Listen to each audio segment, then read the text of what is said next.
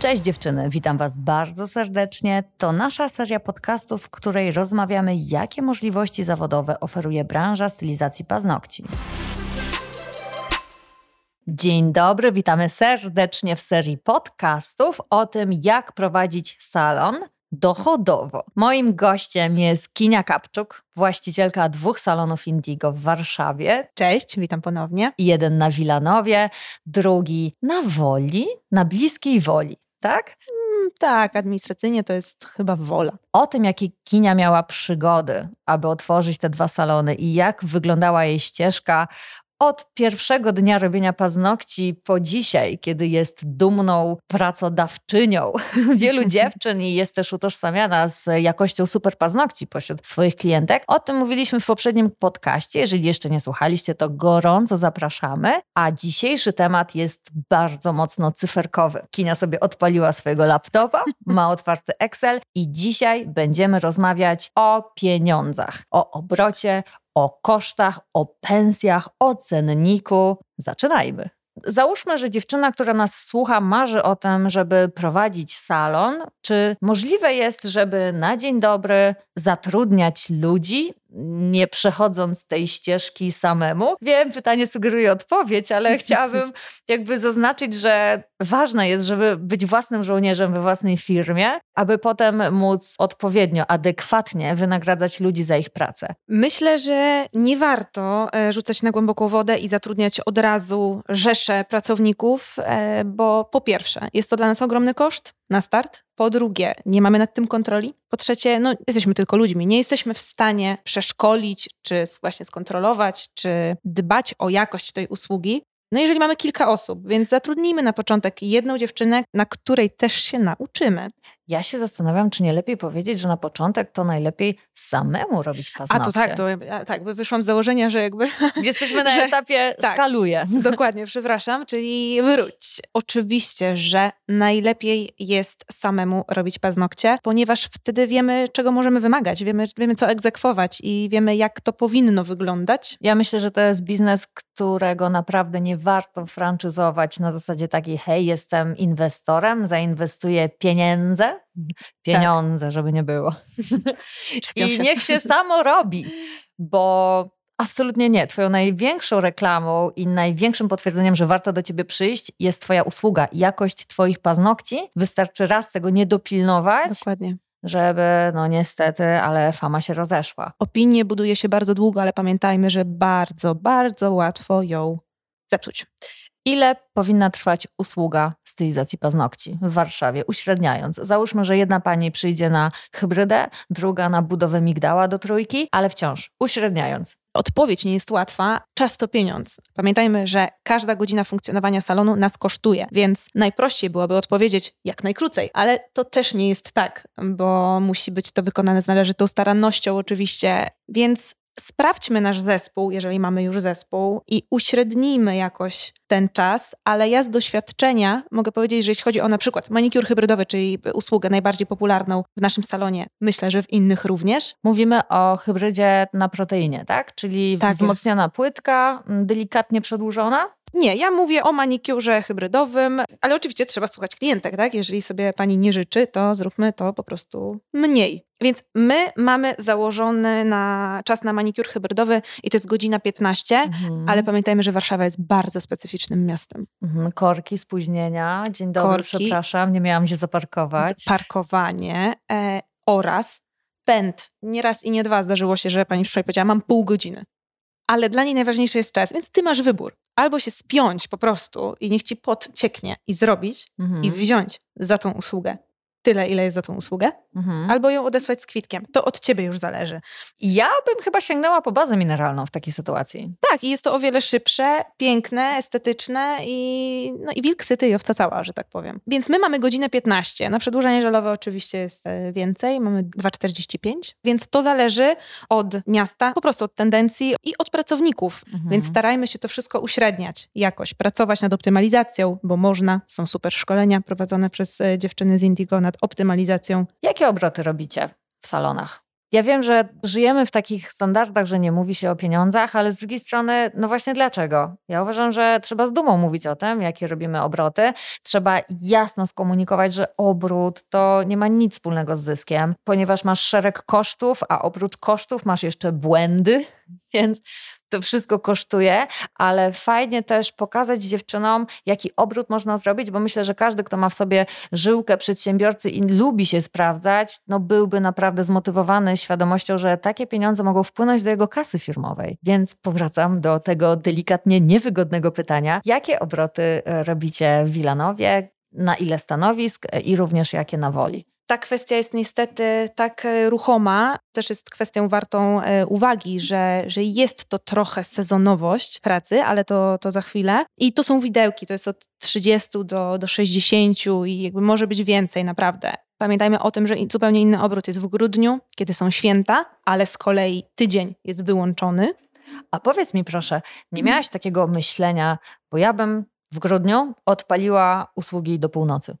Oczywiście nie kazałabym nikomu siedzieć po godzinach, tylko znalazłabym takie dziewczyny, które chętnie przyjdą i popracują w tych godzinach, bo ja jako klient często łapię się na tym, że jest godzina 21 i ja bym poszła na te paznokcie. Madzia, ale nie mam to gdzie. wszystko w teorii jest takie proste i oczywiście, że myślałam. Ja najchętniej to bym w ogóle zrobiła od 6 do 24 na dwie zmiany, ale akurat no, w grudniu na przykład, czy w tych miesiącach e, wakacyjnych. wakacyjnych dokładnie, kiedy my mamy naprawdę sezon, e, dziewczyny są już też tak zmęczone, że one po prostu nie są w stanie pracować więcej, ponieważ mhm. mają 100% obłożenia, a nie tak jak na przykład we wrześniu, w ale październiku poczekaj, ale 80 nie... czy 60. No dobrze, ja to rozumiem, ale to w takim razie inaczej. Przecież twoje miejsce pracy funkcjonuje cały czas, więc dlaczego nie udostępnić swojego salonu dziewczynom, Komuś? dokładnie, które oczywiście to nie może być osoba, której ty nie przeszkolisz albo nie zatwierdzisz, bo to będzie wciąż twój salon, ale wiesz, już po prostu zrobić sobie rekrutację taką wrześniową, październikową, na dodatkową zmianę. Bardzo chętnie. Ja w tej chwili od dwóch miesięcy prowadzę rekrutację. Niestety teraz to się troszeczkę zmieniło i teraz jest większy problem z pracownikami, a szczególnie z pracownikami w branżach, kiedy no, wymagamy tej specjalizacji. Nie jestem w stanie w tym momencie zatrudnić osoby, która zaczyna od zera, bo po prostu nie poświęcę jej tyle czasu, ile, ile ona wymaga, więc szukam już trochę specjalistów. Oczywiście, że nie mówię, że ona musi być już po prostu perfekt wyszkolona i, i ja ją biorę w całej okazałości, bo każdy ma jakieś tam swoje standardy, ale musi mieć jakąś bazę. Po prostu muszę widzieć, że chociaż to poczucie estetyki jest i jest mi bardzo trudno trudno znaleźć taką osobę. Więc niestety ja bardzo chętnie bym zatrudniła nawet jeszcze ze trzy, e, bo naprawdę w sezonie miałyby co robić. Zapraszam do siebie oczywiście. No. Dokładnie, dokładnie. Jak e... tylko dziewczyny słuchacie i podoba wam się Kinga jako wasza szefowa, a myślę, że może się podobać, bo mega otwarta głowa i bardzo proludzkie podejście do, do zatrudniania, to kontaktujcie się z Kinią. Możecie ją znaleźć na mediach społecznościowych, tak, to jest moment na reklamę. A tak, tak. Więc nasz salon nazywa się Nailing Warsaw. E, mój osobisty to jest Kinga podkreśnik Nailing, więc piszcie do mnie śmiało i naprawdę nie bójcie się, bo to też przed chwilą co powiedziałam, zaraz pewnie odstraszy. O nie, nie, ja nie jestem gotowa. Nie, no bez przesady dziewczyny, uwierzcie w siebie, naprawdę. E, Dajcie sobie szansę. Dokładnie tak. Ja też nie gryzę przecież i naprawdę jestem, myślę, że najbardziej wyluzowana, jak, bardziej wyluzowana niż myślicie. E, więc, więc piszcie, praca będzie, mega praca w fajnej atmosferze. No, tak bym chciała, chciałabym właśnie zbudować. Znaczy my już mamy taki zespół, w sensie takim, że my się wszystkie trzymamy razem i to jest super, że atmosfera w pracy jest też bardzo ważna, bardzo ważna i też odczuwana przez klientki. Dobra, czekaj, bo tysiąc wątków. Y, obrót. Obrót, a obrót, tak, no właśnie. I on jest uzależniony przede wszystkim od miesiąca, i od liczby dni pracujących, bo na przykład w grudniu wypada nam tydzień, jest ogromne nasilenie tuż przed świętami, ale wypada nam tydzień z obrotu, a tydzień z obrotu to jest kilka tysięcy ładnych, więc ten obrót jest mniejszy. Najgorszymi miesiącami myślę, że są w innych branżach są tak zwane miesiące na L, listopad, luty i lipiec. No u nas ten lipiec odbija ten i listopad i luty, ale luty faktycznie jest miesiącem najgorszym, bo jest najkrótszy, i to też są jakieś tam czasami 3 dni, tak? W porównaniu, że ma 28 dni, mhm. tak? Inne miesiące 31 i to czasem akurat wypada 3 dni e, robocze. Mhm. I to znowu jest kilka tysięcy. Mhm. Tego wszystkiego nauczycie się z czasem, o tych właśnie tendencjach i od samego początku zachęcam, apeluję, błagam. Kontrolujcie to wszystko, zapisujcie to wszystko od samego początku, żeby mieć do czego wracać i mieć co analizować. Ja tego nie robiłam na początku, więc ten pierwszy okres trochę wyjęty. Właśnie dlatego tak cisnę i tak pytam o tę liczbę, Tak, tak, ponieważ tak, tak. to powinno się każdego dnia mieć na celowniku. Tak. Nie po to, żeby kompulsywnie myśleć, o moje, moje, my precious, tylko po prostu traktować to jako dane, które są ci potrzebne Do analizy. dokładnie i do wyciągania wniosków. Dokładnie. Nie znajdziemy błędów, jeżeli nie mamy danych. Czy Są my w też- końcu powiedziałyśmy ten obrót? Tak, tak, że to są widełki, że są, to jest 30, 60, ale naprawdę może być więcej. Okej, 30-60 tysięcy Zobaczcie, jaka to jest różnica. brutto Tak, tak, tak, w brutto. salonie, który zatrudnia 4 do 5 osób, Na przykład. który funkcjonuje, no ten Wilanów to już jest mocno rozkręcony, a Tak. Wola od razu zaczęła robić takie obroty? Nie, nie robi też dużo mniejsze oczywiście. I znowu, to, to też nie jest do końca ważne. Ważne jest to, żeby to zarabiało, czyli co z tego, że on robi dwa razy mniejszy obrót, ale on od pierwszego miesiąca zaczął na siebie zarabiać, to znaczy w wielkim uproszczeniu pokrył pensję pracownika, który tam jest, bo tam jest akurat e, jeden pracownik i ja Mhm. z dolotu. Rozkręcasz to. Tak, tak, no ale też oczywiście szukam. I czynsz, tak? I jakby takie główne, no i to, Mhm. i to zaopatrzenie. Choć przy kilku salonach to jest trochę trudno, No właśnie, bo chciałam zapytać, co cię motywuje do prowadzenia salonu, który nie zarabia chwilowo? Bo wiesz, wiele osób mogłoby się po prostu zniechęcić. Ja wiem, wiem, wiem, co usłyszę, ale chciałabym bardzo, żebyśmy o tym powiedzieli, bo na pewno może tak być w takim pierwszym skojarzeniu, a po co mi to? Otworzyłam nowy salon, włożyłam tyle środków, tyle pieniędzy, tyle pracy, a to drugi, trzeci miesiąc na siebie no, zarabia tak, że wychodzę na zero, to po co mi to? czyli startujemy, tak? Mamy sytuację, że startujemy Tak. i nie, no słuchajcie, to, jest naprawdę wymarzona sytuacja, jeżeli, jeżeli coś ci zarabia po miesiącu, dwóch, trzech, czy nawet po pół roku, czy po roku. Dajmy sobie ten czas, naprawdę. Czasem, czasem jest tak, że biznesy zaczynają zarabiać po... Teraz będę zmyślać, no bo mówmy się, nie znam się aż tak na innych biznesach, no ale tak mi wszyscy mówili, tak mnie pocieszali. Ym, dlatego też oczywiście nie dajmy się w tą drugą stronę zwieść i, i czekać, aż nam Mhm. e, spadnie manna z nieba, no bo nie, tak nie będzie. Dlatego od razu mówię, kontrolujcie, liczcie, no i oczywiście wyciągajcie wnioski. Jeżeli będziecie zapisywać, to jestem tego pewna, rękę sobie tam obciąć, że w pewnym momencie zauważycie, gdzie wam uciekają pieniądze, gdzie możecie mieć więcej. Dojdziecie do takich wniosków tylko, jeżeli będziecie to wszystko kontrolować. Nie ma salonu, który po prostu od razu zacznie na siebie zarabiać. To też może być pułapka, w sensie, jeżeli tak jest, to też nie spoczywajmy na tych laurach, bo się nic nie nauczymy, Prawda? Mhm, To prawda. e, bo oczywiście może się tak zdarzyć, no i lucky you. Co jak przyjdą jakieś mniej sprzyjające okoliczności? Wtedy Na nagle... przykład otworzymy w piku, czyli w lipcu, w sierpniu, a przyjdzie luty i ten obrót jest naprawdę kilkadziesiąt tysięcy mniejszy. Więc jak już oczywiście pierwszy luty pewnie będzie ciężki, ale w następnym roku przygotujmy się na to, bierzmy to pod uwagę. Oczywiście te koszty też są mniejsze, bo koszty pracowników są mniejsze i w ogóle i w ogóle, no ale przygotujmy się na te gorsze miesiące. Albo zaopatrzenie, prawda? To jest też kolejna rzecz, która jest, jest kosztem zmiennym. Znaczy, Niby stałym, bo po- po- ponosimy je e, Mhm. co miesiąc, ale kwoty są bardzo różne. Tym bardziej, że akurat ja mam taki model, że robię duże zaopatrzenie, robię duże zamówienia, nie kupuję co miesiąc, tylko kupuję ogromne paczki, ogromne faktury, dlatego że finalnie wychodzi nam to taniej, jednostkowo. Mhm. Po pierwsze, mamy prawo e, do większych negocjacji przy większych e, zamówieniach, a po drugie, na przykład, taka mała rzecz, koszt fakturowania.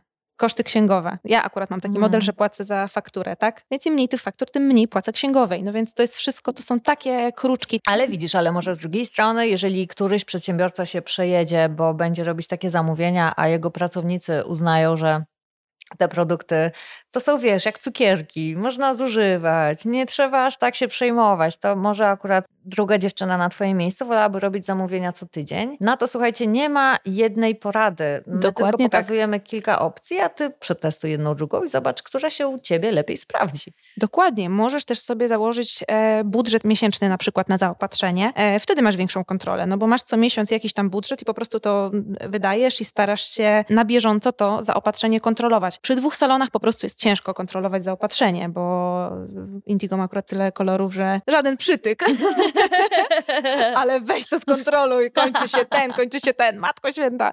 E, W tym salonie ten się skończył, w tamtym salonie tamten się skończył, więc to jest po prostu trudne do logistycznie. Sama nadzorujesz Sama wykonujesz zamówienia, czy uczysz tego pracowników? Zamówienia akurat wykonuję sama, bo po prostu ja mam dostęp do budżetu. Um, i to nie jest tak, że ja nie ufam dziewczynom, żeby tego nie robiły. Po prostu, no, na przykład teraz nie miałabym serca im tego zlecać, bo one po prostu nie mają kiedy tego robić, więc jakby też cieszę się, że one zarabiają i się cieszą, mają duże obroty. I, i oczywiście potrzebuję pomocy w tym, bo wiadomo, że nie jestem w stanie skontrolować wszystkich kończących się kolorów, więc po prostu umawiamy się, że one mi na bieżąco sporządzają listę mhm. na lodówce, co się kończy i ja po prostu, jak robię zamówienie, to albo proszę o zdjęcie tej listy, albo idę po prostu do salonu po tę listę i robię to zamówienie, więc jak jakoś to funkcjonuje. A w jaki sposób kontrolujesz, czy dziewczyny nie zużywają zbyt wiele produktów? Czy to jest bardziej zaufanie?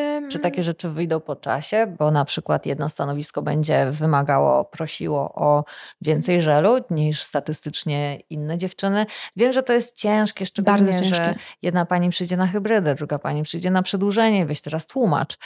Ale z drugiej strony, no jednak, jeżeli już patrzymy na koszty, to na to też powinniśmy zwrócić uwagę. Masz jakiś budżet, który Powiem zakładasz szczerze, na stanowisko i po prostu póki on nie jest przekroczony, to jest ok? Nie, niestety nie mam, e, bo ja mam też o tyle specyficzną sytuację, że trochę, po pierwsze te stanowiska się rotują i to też nie jest tak, że jedno stanowisko jest konkretnie przypisane do jednej dziewczyny. Po drugie, jeszcze jak e, miałam jeszcze jednego pracownika, to ona rotowała między salonami. Nie narzucam, to jest mój model. Ja akurat ufam, bo nigdy nie zostałam zawiedziona przez nie. Mhm. Jedyne co tam w pewnym momencie może mnie tam troszeczkę zaniepokoiło i faktycznie to sprawdziłam, to są na przykład pilniczki, tak? Mhm. Jezus Maria, ja cały czas zamawiam te pilniczki. Po prostu i faktycznie sprawdziłam sobie na przykład ilość nowych klientów i zużywalność tych pilniczków. U nas każda klientka ma swój pakiet. I to faktycznie sprawdziłam, ale no to się pokryło. Po prostu nie zauważyłam, że miałyśmy tyle klientek nowych, ale sprawdziłam i to jest okej, okay, więc... Y, Czyli raczej mm. zbierasz e, wszystkie stanowiska w jedność tak, i tak. patrzysz na zużycie produktów i w swoim Excelu masz po prostu jedną pozycję pod tytułem produkty. Tak, tak, zaopatrzenie ogólnie, tak, tak, tak, ale to też jest zaopatrzenie w artykuły rozdzielone, tylko artykuły jednorazowe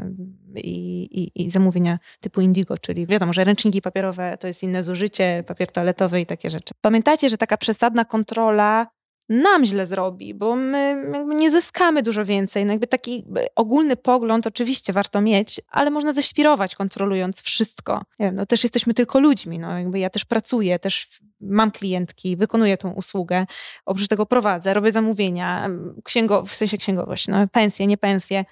No nie da się tego wszystkiego skontrolować, więc yy, dobierajmy sobie też zespół tak, w miarę możliwości oczywiście, że jeżeli czujemy, że coś jest nie tak, to albo wtedy to kontrolujmy, albo po prostu nie pakujmy się w to. I nadszedł moment, odpalamy Excel, porozmawiajmy o kosztach. Tak jak mówiliśmy, obrót jest sezonowy, zależny od ilości stanowisk, od usługi, którą wybierze klient, więc jest to rzecz zmienna, ale koszty no, zazwyczaj są stałe. Ogólną klasyfikację możemy przyjąć, że koszty są stałe, miesięczne, mhm zmienne, mhm. ale są też tak zwane jednorazowe, czyli na przykład roczne, jak mhm. ubezpieczenie lokalu, prezenty na gwiazdkę pracownikom oczywiście, jeżeli robimy, wyjścia integracyjne, no to są takie koszty, mm, o których nie myślimy na co dzień, ale mhm. warto je w tym budżecie całym e, uwzględnić. Dziewczyny, jeśli chcecie zapoznać się ze strukturą kosztów dobrze prosperującego salonu, zapraszamy do odsłuchania części drugiej naszego podcastu.